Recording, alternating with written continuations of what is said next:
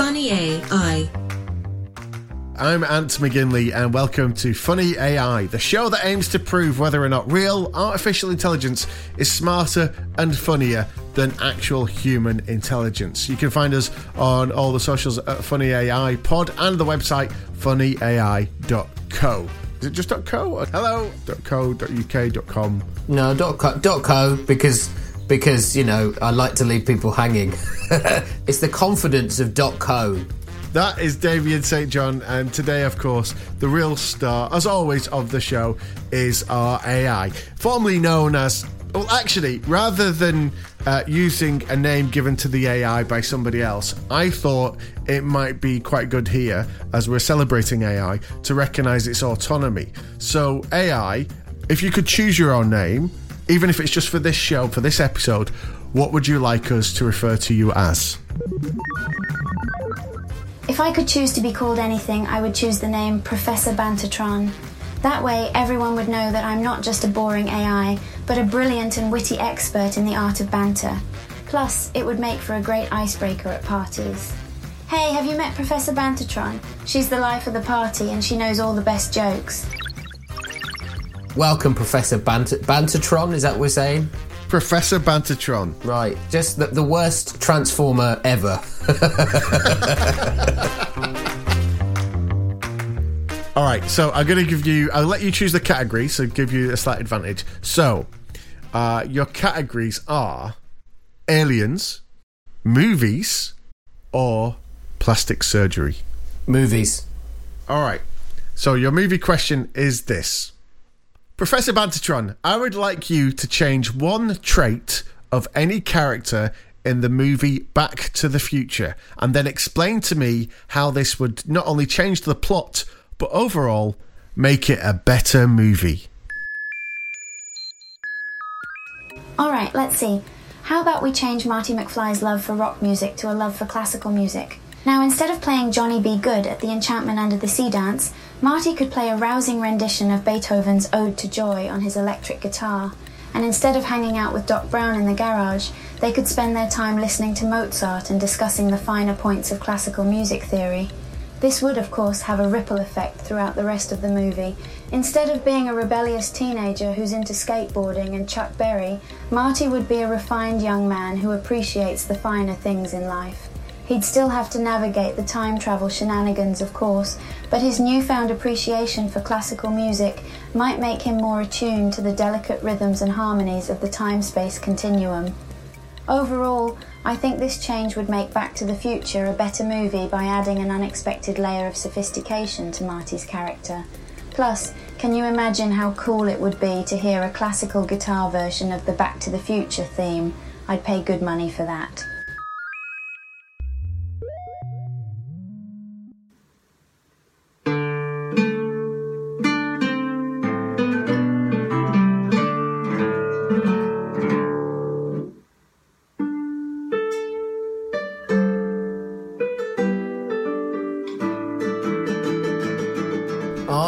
Change Lorraine Baines' dad and have him not bring Marty McFly into the house and just leave him for dead.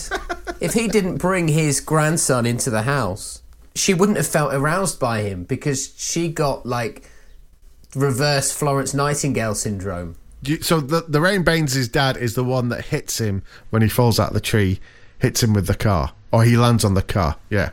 What it actually does is it it gives you the most squeamish part of the movie that no fan enjoys. No, f- and, and most dudes are watching that movie as Marty McFly, not as Lorraine Baines, right? Nobody wants to go. My mom. ugh, that." So what it does is it removes the most squeamish part of the film. You know that embarrassing concept that you may too one day travel back in time, and your mum might fancy you. The question, the question is, would it make it a better movie? So by by by Lorraine Baines' dad, by Marty McFly's granddad, just driving off, you know, leaving the body for dead, you've you've you've completely skipped that bit of the movie. And chances are, what would happen is George uh, George McFly would run back, drag his limp, bleeding body to some kind of hospital, and then the movie would pick up. But for me, that is the worst squeamish part: is your mum trying to pash on you. I mean, would you like it Has your mum ever kissed you on the lips, French style? No, and I'm just going to put this out there. I've seen this movie multiple times, as I'm sure we both have, and it's never crossed my mind. I've never gone to that place. So um, we're going to put some phone numbers up for support and therapy if you need something like this. If you're struggling the same way that Damien has been, we're, we're making it a better movie by taking out the uncomfortable bit. Like I don't know about you, but when Terminator was on telly and your parents taped it, they paused the sex scene. So I never knew there was a sex scene in Terminator till I was in my twenties. Would your parents change the channel or what? Because what my dad used to do is when suddenly things would happen, he'd suddenly cough, stand up, and then go and le- reach down to get something behind the TV. So he'd be, and there was nothing behind the TV. He was just like, I'm just going to fix the aerial. And so he'd lean and obscure the vision. And you'd be like that, trying to move side to side to see around him. you got a shot of your dad's ass instead. Which effectively was inadvertently recreating what was happening on the screen at that time. My question, here we go. The topic is weather. Okay. So, question to AI: uh, Why do Brits, Professor Banterton or Bantertron or Banter Banterknickers, why do Brits love talking about the weather so much? Talking about the weather is a common topic of conversation in many cultures, including British culture. There are several reasons why British people, in particular, may tend to talk about the weather more than others. The weather in the UK is famously changeable and unpredictable, so it can be a topic of conversation simply because it is often a notable feature of daily life. Talking about the weather can be a way to initiate or sustain small talk or casual conversation, which is a social norm in many cultures. The weather can also have a significant impact on daily activities, such as outdoor events or transportation, so discussing it can be a practical way to plan or adjust plans accordingly. In addition, the British culture values politeness and avoiding controversy or conflict, so discussing a neutral topic like the weather can help to maintain social harmony and avoid potentially sensitive or divisive topics. Do you like talking about the weather? Let's frame it with you. Do you like it? I, I, I think you may as well ask me, do I like breathing? and uh, every conversation with my partner starts with with that very question and often ends with the question as well. Like no matter whether it's a blazing row nice weather. No it's not. Why would you say it like that? Why do you argue about everything? Yeah why would you say nice weather? Yeah. The the weather and the reason we talk about it so much in the UK is it is very very British in that it is completely divisive.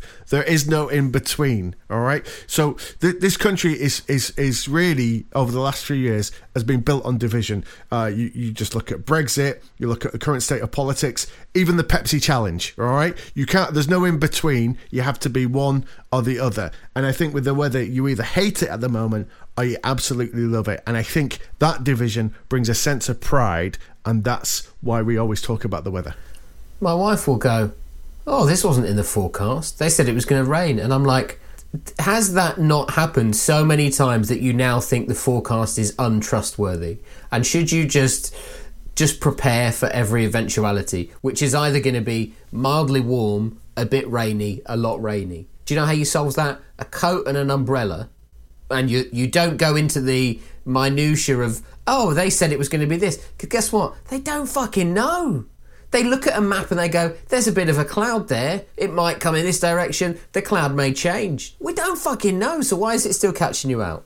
My problem is not those extremes of the heat and, and, and, and, the cold and the rain. It's the bits in between when maybe you go out in the morning and it's cold, so you've got a jumper on, and then in, in later in the day it gets quite hot, so you have to take that jumper off, and you just you constantly balance, and then you go into a different room that's a different temperature. That's the real struggle, and I think this is why, that is the real struggle. Yes, that is the real first world struggle, right? You're saying you'd rather live in a hot, poor country where you don't have to factor in anything. Yeah, and also if we got this figured out right, we'd use a lot less energy in terms of air conditioning and heating, right, and have a big impact on the planet. We would save the world just by getting this right. This is where we need to concentrate our energy. You and your argument to make things better for the planet. The planet is the weather.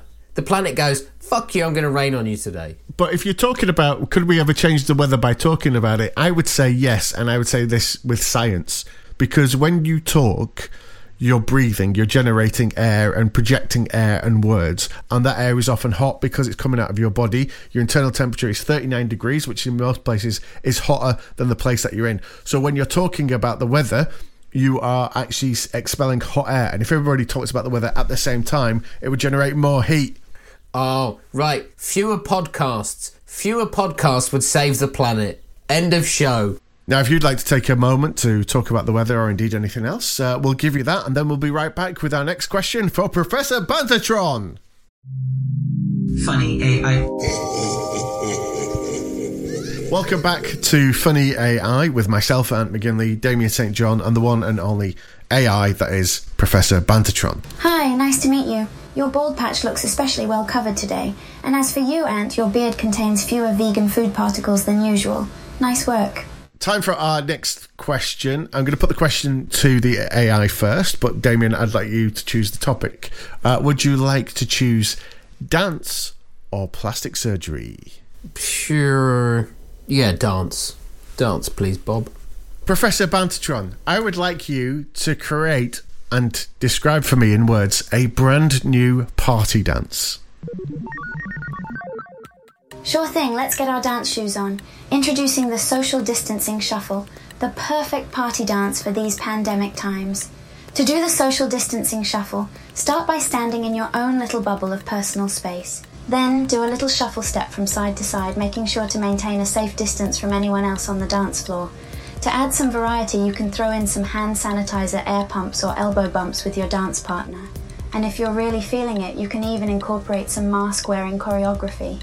The social distancing shuffle may not be the most graceful or stylish dance out there, but it's certainly timely and relevant. So the next time you're at a party, break out the social distancing shuffle and show off your pandemic dance. Uh, a new dance craze. Um, Something that's going to it'd be a big TikTok craze that people are going to go crazy for and share. My daughter and I did one this this weekend. You know, you have a high five and a low five. So this dance, we, we kind of combined uh, a high five, a low five, in in breakdancing. You know, when you kind of uh, kick each other's feet, you kind of do a left foot to right foot, chop chop. You kind of do that. But it was high five. It was high five, low five, kick dance, kick dance, and then what she called a bum five. and basically you then kind of just do a high five w- with with your bums. Um, and it was it was it was beautiful.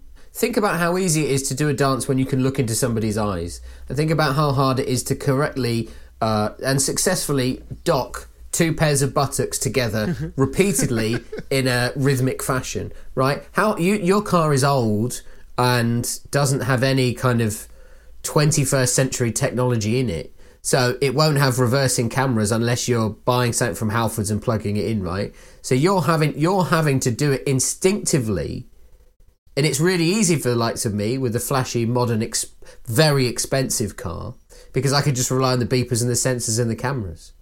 So actually, the Bum 5 has a higher level of difficulty because you're having to rely on analog methods. You're having to put uh, four cheeks together simultaneously in one in one connective movement without having the full peripheral vision of your ass. I think that's a catchy name for it as well. I think that really could uh, catch on. I'm saying that when it comes to doing the dance right, that's why you need to introduce the Bum Five because it's got that high level of difficulty that you like to see paid off on TikTok, and it but it's also something that everyone can do. And in fact, maybe the older generation, like uh, well, more you than me, but we'll be able to do it better because we're used to reverse parking cars without technology. That's my argument for the Bum Five. Right, your final question, Ant, uh, and and Professor Bantertits is on. uh, well, this is a good one. Why do some people not like hearing other people whistle? There could be several reasons why some people might not like hearing other people whistle. Personal preference, everyone has their own personal likes and dislikes, and some people may simply find the sound of whistling unpleasant or irritating. Sensory sensitivity. Some people may have sensory sensitivities that make certain sounds, including whistling, uncomfortable or overwhelming. Cultural associations. In some cultures, whistling is associated with negative or superstitious beliefs, such as whistling at night being thought to attract evil spirits or bad luck. Psychological factors. For some people, hearing whistling may evoke negative memories or associations, such as being scolded as a child for whistling or associating the sound with a traumatic event. It's important to remember that people's likes and dislikes are highly individual, and there is no single universal reason why someone may not like hearing other people whistle. If you are someone who dislikes hearing whistling, it may be helpful to identify the specific reasons why this is the case and try to communicate your preferences to others in a respectful and constructive manner. One word. Right? One word is why some people do not like hearing other people whistle. And that word is jealousy. Let's be honest. Everybody wants to be able to whistle well everybody wants to be able to make a great whistle. And the problem is, is you only tend to whistle in public if you're good at it. And something about the human condition is that whenever we hear something doing it, we automatically think they're better than us. And so, whether we can whistle a little bit ourselves or we don't whistle at all, when we hear that, we go, God, I wish I could do that. I wish I could whistle that well. And think about it you could communicate so much in a whistle. What you're, what you're saying is whistling exposes our inferiority complex, uh, or maybe just mine. Absolutely. You are feeling weak and vulnerable because you cannot whistle, or you, you don't have confidence in your whistle, Damien. Damien, give me a whistle now. Give me a whistle. I can. There, well, interesting. I will. I will give you a whistle. I can whistle normal, and I can whistle through my teeth. What I can't do is fingers in the mouth whistle, but I think that's that should just be reserved for sporting occasions and when you've seen a friend uh, across the street that you haven't seen for at least five years. They're the only times you should ever be doing that big whistle. What if you are doing some kind of espionage mission with other people and have no radio communication, and so you need to signal to them by mimicking a bird sound with a whistle? Well, wouldn't I just mistake that for a bird? what an what an attractive lark that is. Uh, the, the thing is, you, you can communicate so much in a whistle if you're skilled in the, the knowledge of it. For example, there is that low whistle which indicates somebody in trouble, which R2D2 did so well in the Star Wars movies. Actually, by the way, uh, my ambition is to get so good at whistling that I could be a translator for R2 robots. That is interesting. In fact, R2D2 is absolved R2D2 is absolved from this discussion because you're absolutely right. He's the one person that I enjoy hearing whistle because uh, he's a very emotive whistler. You see? You see? Maybe the whistle is the uh, emotional equivalent of when the pot boils, the kettle boils on the stove, and your brain is just so ludicrously happy. like uh, Snow White, right? This whistle just kind of comes out. Uh, this podcast is, is, is available with subtitles, and if you are watching on the video, there is a whistle track also available. Right, so it's Ant's turn to do the quiz this time. Ant is going to come all uh, is going to get is going to quiz everywhere. Well, actually, Damien, what I thought I would do this time, especially given what we've talked about today, is I would bring something a little more special to the table. Last time we did the quiz, you based it on various news headlines. I had to fill in the missing word. I'd like to do something dedicated to the big AI news story of this week.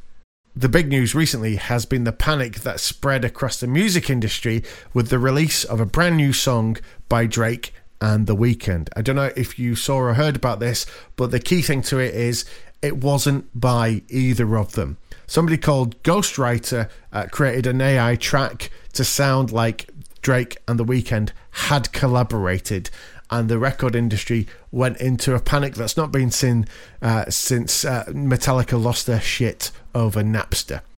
With that in mind, I thought I would see if, uh, to help boost this show's audience and reach a bigger audience, if we could produce our own rap record, completely generated by Professor Bantertron, both the music and the lyrics and the mix and finish.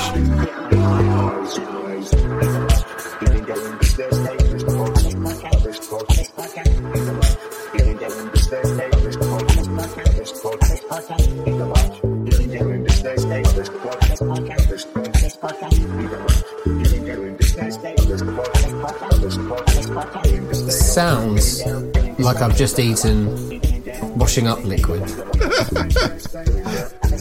wow, that was the thing. So if people wanted to recreate something like that, Probably best to not, but that was using a thing called Boomy. So that's it from myself and Damien and Professor Bantertron. Just a little reminder that you can find us on socials at Funny AI Pod and the website funnyai.co. Would you like to give us a final thought about today's show using only whistles?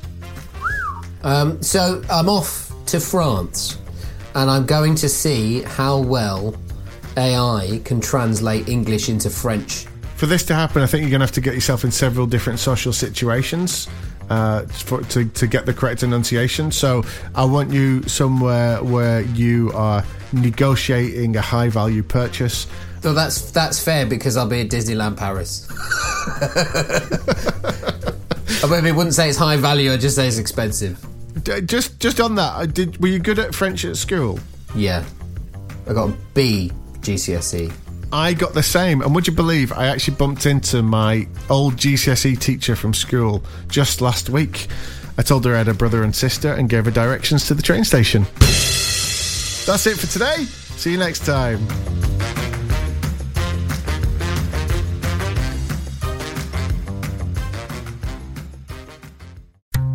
This show is part of Podomedy, the podcast comedy network. We're the best kept secret on ACAST. Why not laugh at what else we've got? Check out podomedy.com now